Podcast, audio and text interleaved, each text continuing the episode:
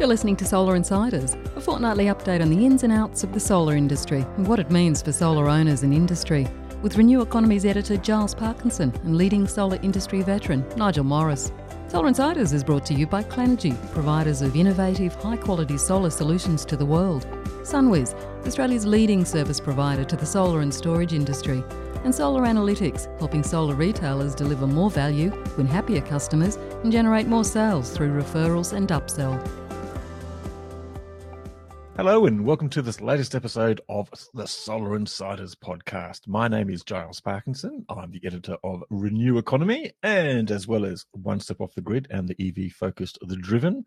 And I'm back interrupting my week of holidays just to get together with Nigel Morris from Solar Analytics. Nigel, you can see I'm out of practice. I've been away for 4 days and forgotten everything. How are you? Yes. Well, you know, I think it's great that you had a break. You're a hardworking man, you know, with juggling. So I'm glad you had a break. I'm just fine. It's great to be back. And I'm just going to get it out of my system right now. I have a Harley Livewire in the garage.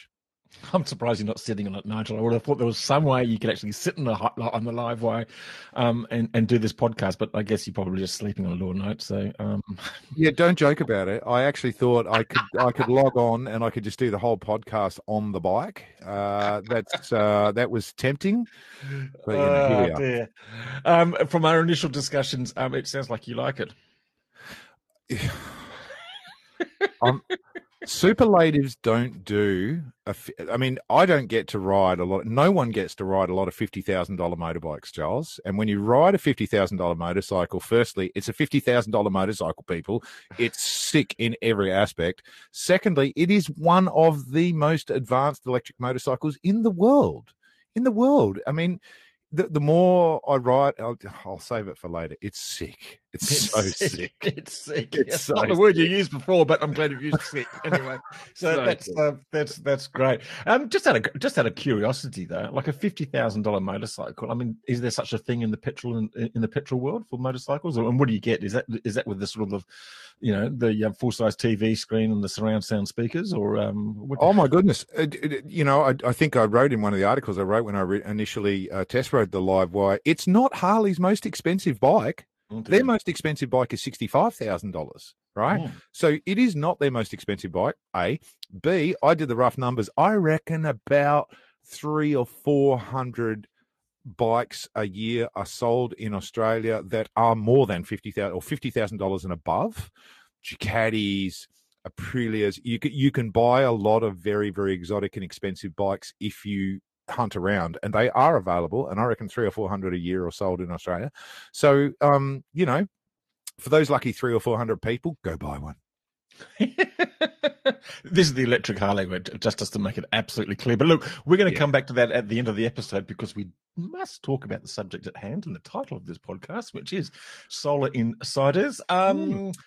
Turns out, Nigel, that solar's cheaper than existing coal generators in many countries, and particularly China, Europe, I think we already knew about, and most other places. So not quite a tipping point, because, you know, people invest in a couple of years horizons, but not a great look for the coal industry, thinking that they're going to be, you know, China's going to continue building coal-fired power stations. And if solar is cheaper than the existing coal supply, then as soon as they get around to actually building more solar and more wind, then that'll probably be a good thing.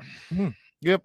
Look, historic low prices all around the world, and you know, report after report coming out saying that, you know, renewables and particularly rooftop solar is incredibly low cost.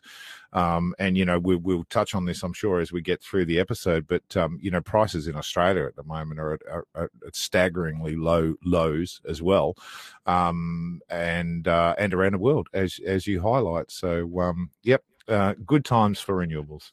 Absolutely. And as you did, interviewed Martin Green in your Great Solar Business podcast. If you hadn't already listened to that one, do listen to that, because Martin explains how and why prices will fall even further.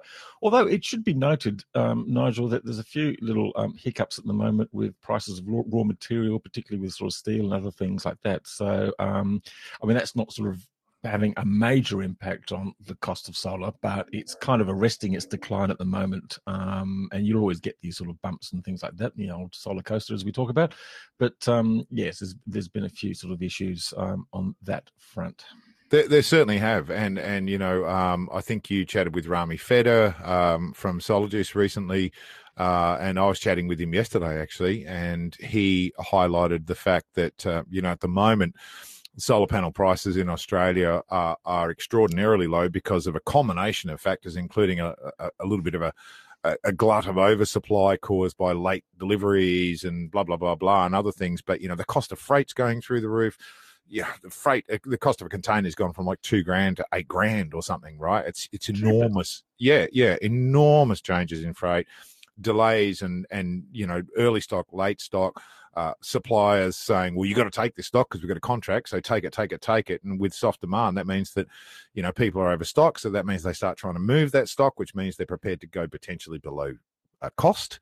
So there's all sorts of the way that Rami described it in a Facebook post and chatting with me was, there is blood everywhere at the moment, and it is a very, very tough environment, particularly for the wholesalers. So support your wholesalers, dealers, yeah, it's very, very tough out there. And the forecast from almost everybody is from around the end of July into August, prices have to go up for solar panels. They just have to, when the existing glut of stock is moved through the market and we're moving into new stock that's landed or has been purchased recently or whatever, the prices are going to go up. Now, that won't change prices for end users materially, but it is certainly going to push the price of solar up locally. Yeah, that's a thing to watch over the next month or so. Mm. And a solar panel. Well, there's been a few on the roof of Parliament House, but they made it inside Parliament House finally. Chris Bowen waved one around in the House of Representatives.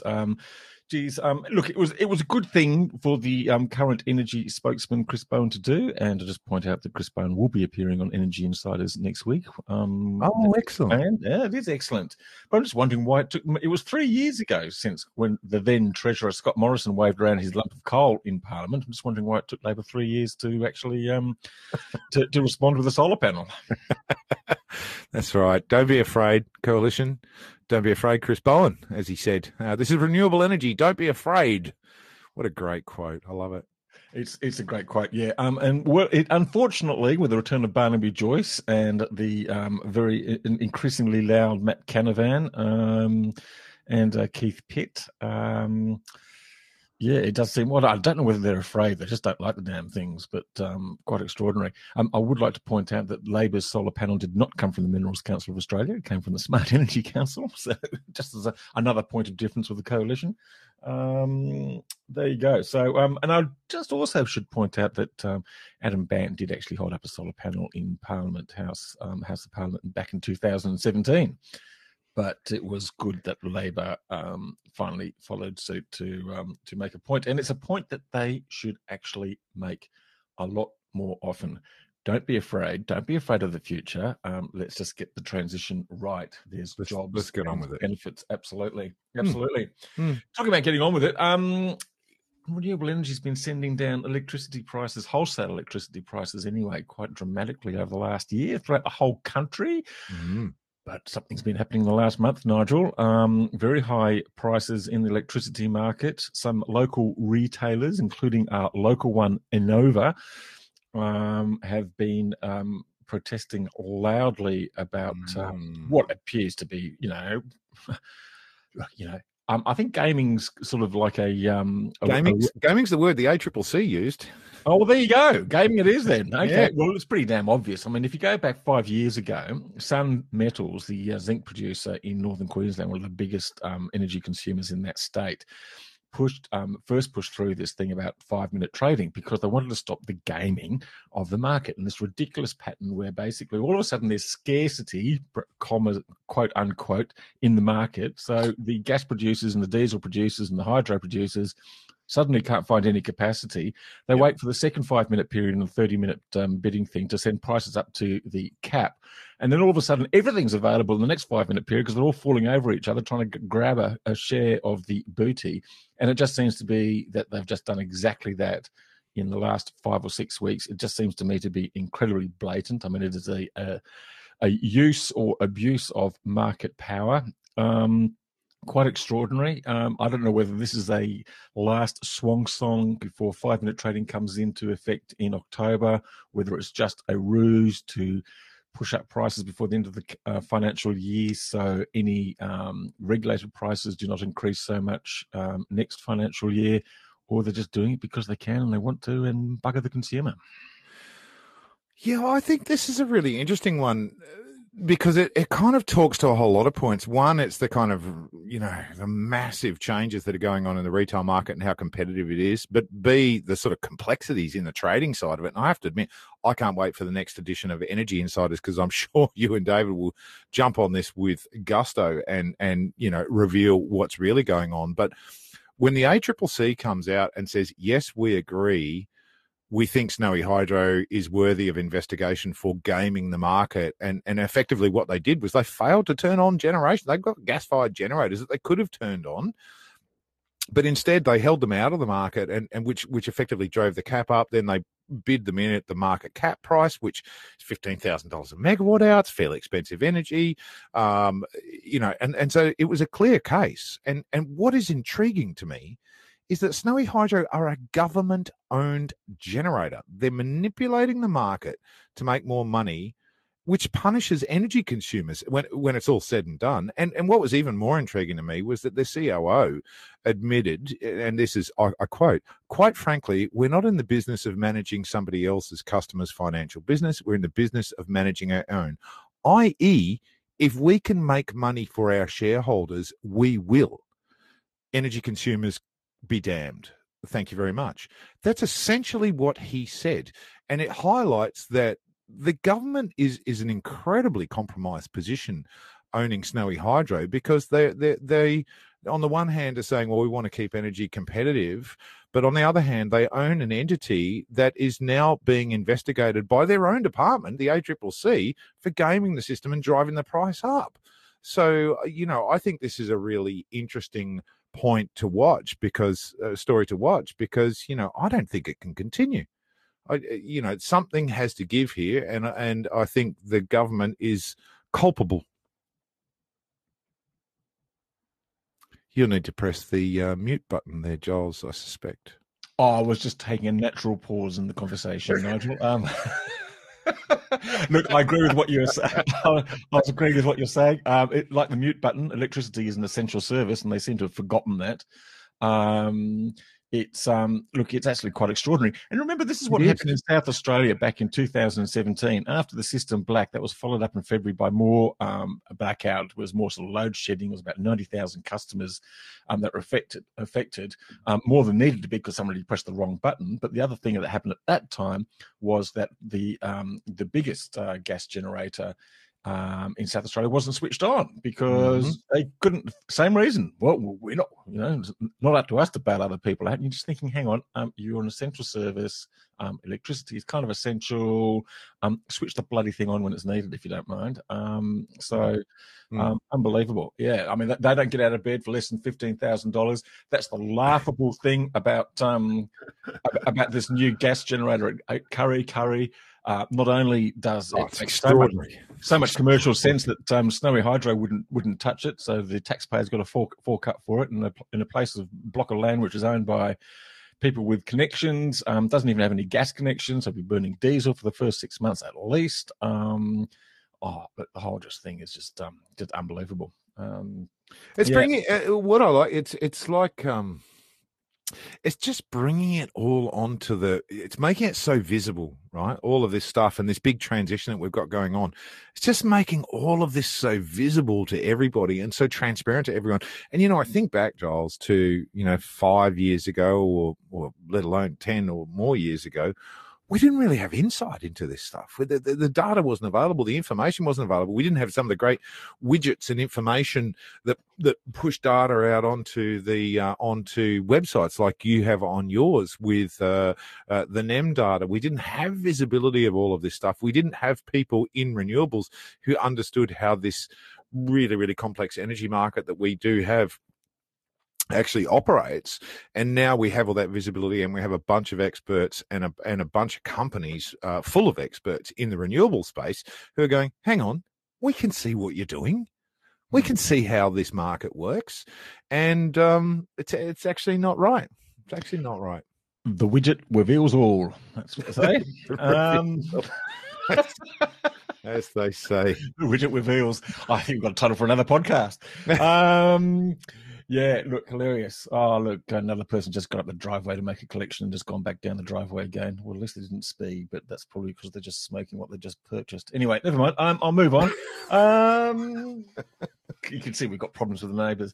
ACCC still seems to have problems with solar, though. They're sort of complaining about, you know, the impact of high electricity prices on low-income households, and the fact that solar households benefit by having lower prices. And this is unfair because the poorer households is cross-subsidizing the solar households. And you just think, guys, please, it's actually written in your own report that solar is actually bringing down wholesale prices and has done so quite comprehensively and quite compellingly over the last couple of years. And if low-income households do not have access to solar, that is not the fault of the solar industry. It's probably more the fault of the various way that this thing has been managed. So it grates on me to see them speaking in those terms. But there you go. There you go. Let's hope they make a decent investigation of this this gaming in the market, this sort of scarcity that's occurred in New South Wales, compounded by the fact, I should remind people, that the Callide coal-fired power station blew up, exploded in Queensland, and the floods have basically taken out the Yallourn coal generator in Victoria. So yes, there you go. Yeah, that reliable baseload. Reliable baseload. That's right. Yeah, I love that reliable baseload. I still can't get over the fact that George Christensen actually published a photo on his Facebook page showing a pretty bad sort of mocked up thing of a coal power plant exploding and saying, this is why we need more coal-fired power stations. You're just going, you don't even do irony, do you? I mean, you know, it's unbelievable. And everyone just going, yeah. Anyway, take me through some crap solar, Nigel. Yeah, well, I don't have heaps this week, but there was one interesting... Actually, I'm going to stop you right there. I'm going to stop you right there. Yes. Okay, go ahead. We're going to have a message from our sponsors. The energy world is rapidly changing. Solar Analytics will give you the data to navigate this new energy landscape. Solar Analytics helps solar businesses save time and deliver better service to their customers by assuring their savings. Their hardware is incredibly flexible and fast to install on residential and commercial applications. And their software provides a rich user interface and satellite data with smart algorithms for simple automated performance monitoring. Visit solaranalytics.com.au, connect with your solar and make the most of your home energy. And of course, we'd like to thank all our sponsors, Solar Analytics, Clenergy and Sunwiz, for their ongoing and continued support of this podcast. You were saying, Nigel, you don't have a lot, but it better be good. Well, actually, now that you reminded me, and because I'm a sponsor, I'm going to skip crap solar for 1 second. I'm going to go back to exciting good solar news because, and this is a scoop for you because we haven't actually even made this public, Giles, but we are we've moved from alpha trials to beta trials and are getting ready to launch a new inverter integration at Solar Analytics, which is actually pretty exciting because it's another way of pulling data from another device and doing smart stuff in the network and, you know, delivering more value for customers to help them get more from their solar. So we're actually just quietly, we're about to announce an integration with Fronius inverters. We've already talked about the SunGrow inverter integration that we've been doing. And just for listeners who are on board, we have a pilot trial going on with Fronius. And we have another huge announcement that I'm going to wait another couple of weeks to make about a new service, a new function that we can deliver, which is going to even put more value in customers' pockets. So there is some cool stuff going on. Putting aside all the energy market stuff, we've got some cool stuff going on about how to help customers save more, which is what we're all about. Terrific. Well done and congratulations. We'll look forward to hearing more details as it's rolled out, particularly this trial. Yeah, it's going to be super cool, actually. Yeah, some crap solar. Worth mentioning that last week, actually, a solar company got pinged, and I'm going to say the name because it was public. It's Community Energy Group, trading as Space Solar, who had to plead guilty in the Melbourne Magistrates Court a week or so back for a charge of failing to provide supervision necessary for employees to perform their work safely and without risk to health. The short version was that the company was busted for basically leaving an untrained apprentice on site to do a whole lot of electrical work that they shouldn't have been required to do. They were required to install electrical cables in the live switchboard, installing solar panels without edge protection on double-storey property. It's a recipe for hurting or worse, young, innocent electrical apprentices who are just trying to do the right thing. And, I don't know Space Solar or Community Energy Group, but please take a lesson from this. We hope that they might change their systems and their processes as a result of this. It's great to see Solar Victoria and the relevant agencies, taking action on these kinds of things. There's a lot of talk and scuttlebutt on the forums about the pressure that installers are feeling. And, most often it's heard from the smaller installers. And I know Space Solar are a fairly large entity, so it's good to see some of the larger entities being held to account like the smaller ones are too. And let's hope that everyone does the right thing and look after your people. Absolutely. No, couldn't agree more. Mate, we might have to go back to where we started, electric motorcycles. First of all, let's just pass by the New South Wales government and their electric vehicle subsidies initiatives that they rolled out about a week ago and in the budget. Look, fantastic, and congratulations to all involved. Energy Environment Minister Matt Keane, who drives a Model 3, Transport Minister Andrew Constance, and whoever else was involved. Coming from a coalition government, $3,000 subsidy. What else we got? Stamp duty exemption, rights to travel in some priority lanes at certain times of the day. Lots of charging infrastructure investments, so no one in the city is more than 5 kilometres away from a fast charger, which will help people who can't do trickle charging at home, and a deferral of the inevitable road tax until at least after EVs are well established, so 2027, 2028. This is great news. This is such good news because, I actually looked on a charge map this morning and went, righto, I happen to have, and we'll get to this story, but I happen to have a motorcycle that's capable of DC fast charging. And I went, righto, charge map and ChargeFox and NRMA and blah, blah, blah, blah, blah, blah. Jumped on all the maps. Do you reckon I can find a fast charger where I want to ride? No, there isn't one. There isn't one. Between here and more or less Newcastle, there is a gaping void of missing fast charging facilities. And, whether it's a car or a motorcycle, this is much needed good news. And, being the fortuitous holder of a rather expensive electric vehicle at the moment, any subsidy to help bring down the cost of this technology while it's being introduced is insanely welcome. So it's just good news on good news on good news, and good on the New South Wales government for not doing the stupid thing that the Victorian government did and penalising EV owners.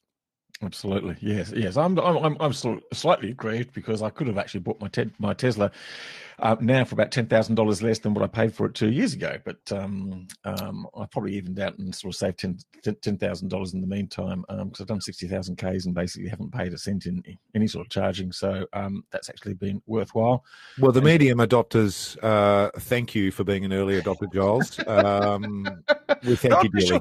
Do electric bikes get a refund? I don't actually know whether that's included. I bloody hope so. I bloody hope so. We'll try and clarify that with the New South Wales government. That's a good topic of conversation. It's been an electric bike week for you, Nigel. Oh my goodness! Look, we've already talked about the Harley. Let's talk about the Evoke first, because it's quite funny. We talked about Matt Canavan and Keith Pitt, and they all come from around central Queensland.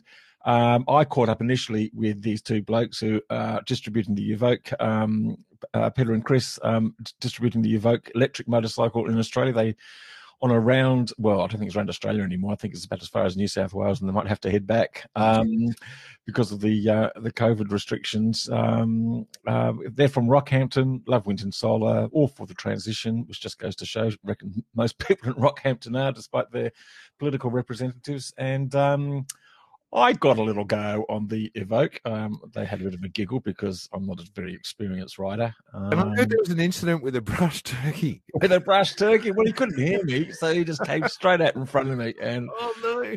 I just thought, I hope you move, mate, because I've got no idea how to change direction in this thing. So, and he got across the road just quick enough to avoid catastrophe.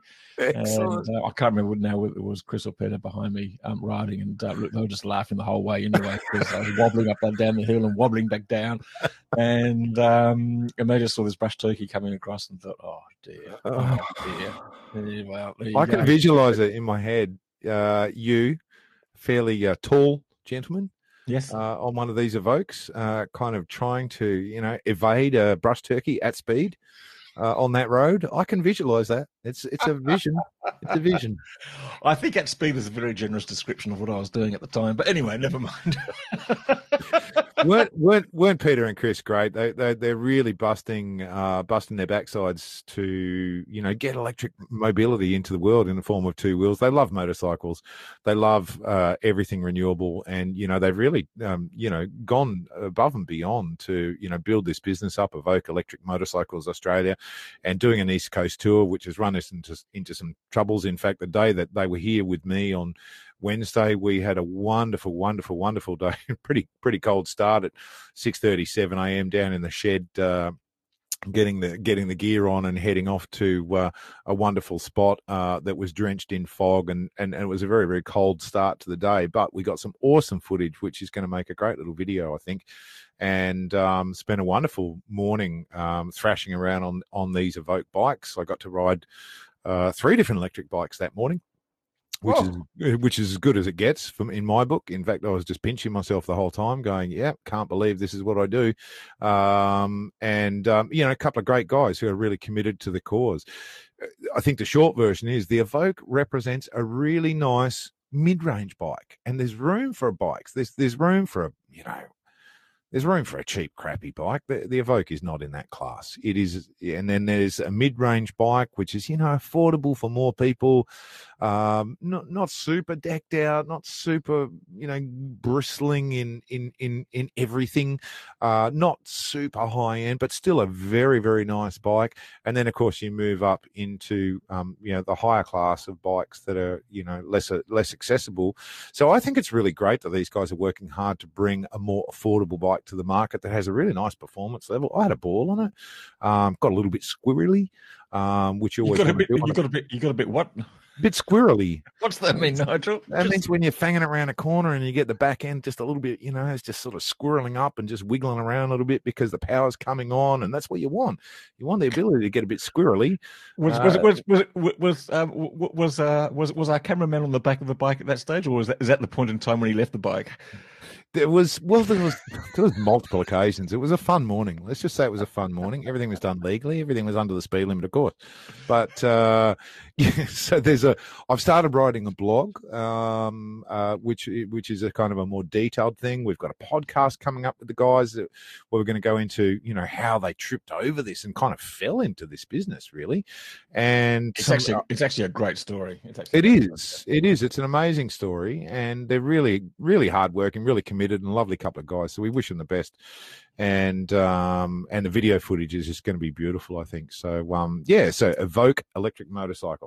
Yeah, look, I'm not much of a motorcycle rider, as they found out that morning. But look, it was actually good. The turkey thanks you. The turkey thanks me. That's right. If I had been going faster, there'd be one less turkey in the world. Mm-hmm. And possibly one less renewable energy editor as well. Yes, but no, look, I really enjoyed it. It was, it's just, look, it's like every electric vehicle, instant talk and really quiet. It's just great, and people are just quite surprised to see you go past without making an absolute racket. So, yep, lovely little bike. Yeah, lovely little bike. Yeah. Yeah. But then you went from a $15,000 bike to a $50,000 bike, and I get the impression that it was better. Well, you would hope so. You know, I could buy 4 Evokes for the price of a Livewire, almost.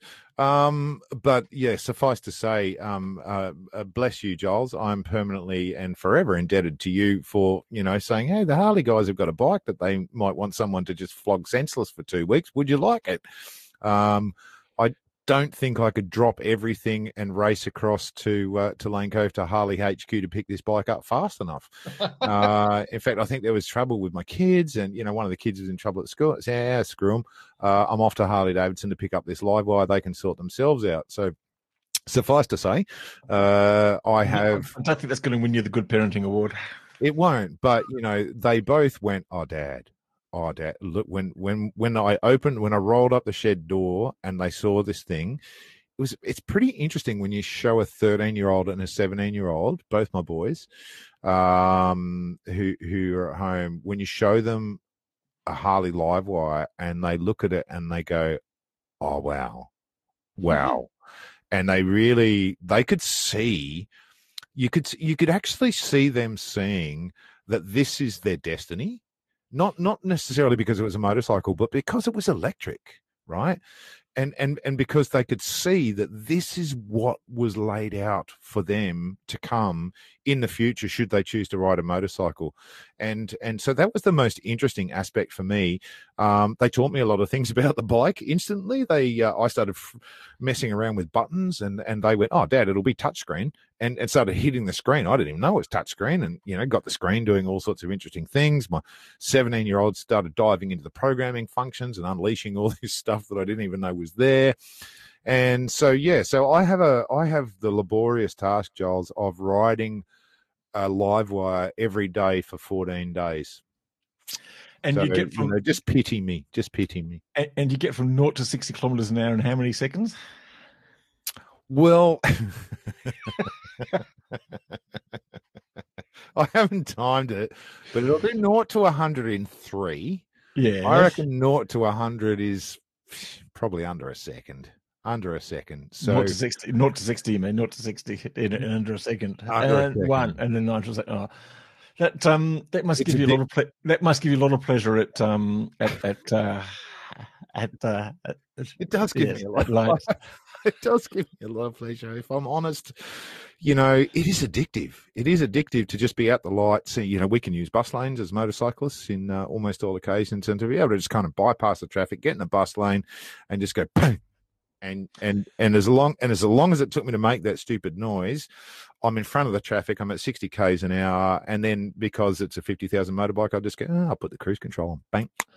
And it'll just sit on 60 k's an hour, and I don't lose my license. So yeah, no, sublimely impressed. As my 13-year-old said, it's really interesting because Harley-Davidson has spun out the Livewire brand now, so it's still part of Harley-Davidson, but they're going to run it as a separate business. They're going to drop the traditional Harley-Davidson logo and spin it out as the Livewire.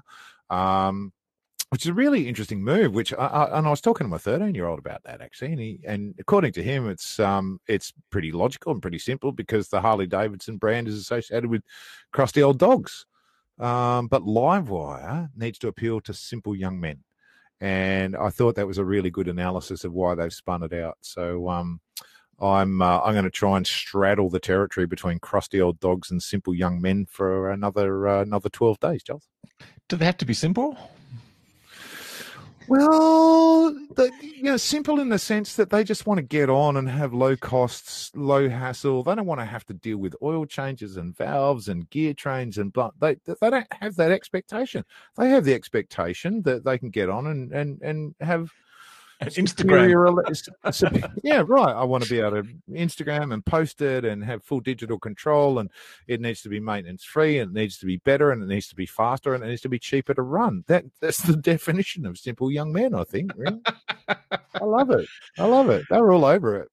Now, look, we're talking an awful lot about electric bikes to our sort of solar community and out there, and most of them would probably be riding utes, driving utes and vans and things like that. Now, I've seen a few motorcycles go down to the local beach here, and they've got the little sort of things there they can sort of strap on the boards and the side and things like that, and it's fantastic because it means you don't have to worry about parking spots. Yep. Do you reckon you can use those same things to carry around a few solar panels to your customers? Oh, I have seen... I mean, you know, I'm just trying to sort of link the two now between sort of solar and electric. You know, well, the beauty of software, Giles, is it's all in my computer. So all I need is my computer and my laptop, and I can deliver savings to every customer I visit. But there are plenty of examples of electric motorcycles. In fact, I saw a Harley Livewire online on the Facebook owners group the other day that indeed had the surfboard rack on there. He had a surfboard on there. No problem at all. Solar panels, a little bit more challenging, but... you know, where there's a will, there's got to be a way. Look, fantastic. Well, Nigel, I hope you enjoy your 2 weeks of Livewire, and I look forward to your review. Be fantastic. Be fantastic. Now, do we have anything else for the listeners before we wind up for the? I think that's enough. I mean, obviously we've got lockdown looming over the top of Sydney, and, there are cases popping up around the place. So, you know, stay safe, everyone. I think over the next week or two, Sydney-siders and greater New South Wales particularly is going to have to be very, very careful so that we don't end up in a deeper state of lockdown. We've got some tough times for the next week or so, and there's a bunch of different...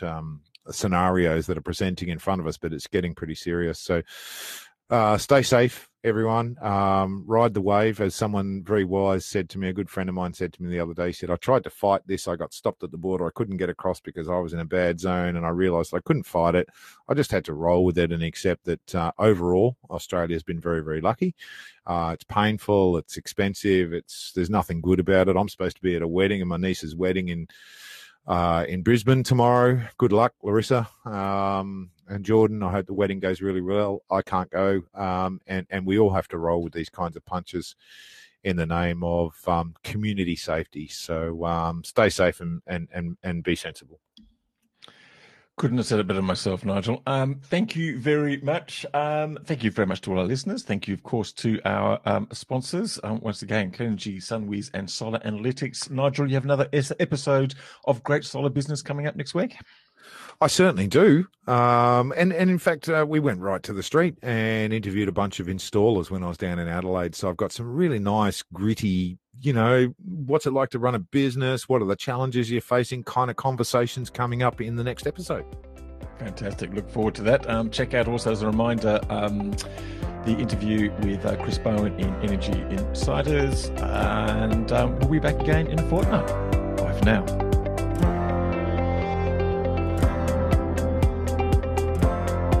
Solar Insiders was brought to you by Clenergy, the providers of high-quality mounting systems for residential, commercial and utility-scale solar projects.